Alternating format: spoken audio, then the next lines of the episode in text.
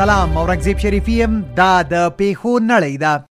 بي بي سي د اوکراین او روسیې ترمنځ جګړې د ماریوپول ښار تر 90 سلنه ویجاړ کړی دی الجزیره د ملګرو ملتونو په یو ریپورت کې راغلی چې د اوکراین او روسیې ترمنځ جګړه کې د 250 ماشومانو په ګډون له وسو ډیر کسان وژل شوي دي رويټرز د اوکراین په پلازمینه کیف کې د پنځشنبه په ورځ یو امریکایي چې د ډوډۍ لپاره په لیګه کې تم وو وژل شوی دی الجزیره ټاکل شوې ده چې د امریکا ولسمشر جو بایدن به د چین له ولسمشر شي جینګ پینګ سره د جمعې په ورځ ټلیفوني خبرو کې د اوکراین په جګړه کې له روسیې نه د چین د شونې ملاتړ په باب دغه هیواد ته ګوت څنډنه وکړي بي بي سي د افغانستان د خبريالانو مرکز د خبريال ورځې په مناسبت ویلي چې په افغانستان کې له نیمایي ډېرې خصوصي رسنۍ تړل شوي یا یې خپرونې محدودې کړې دي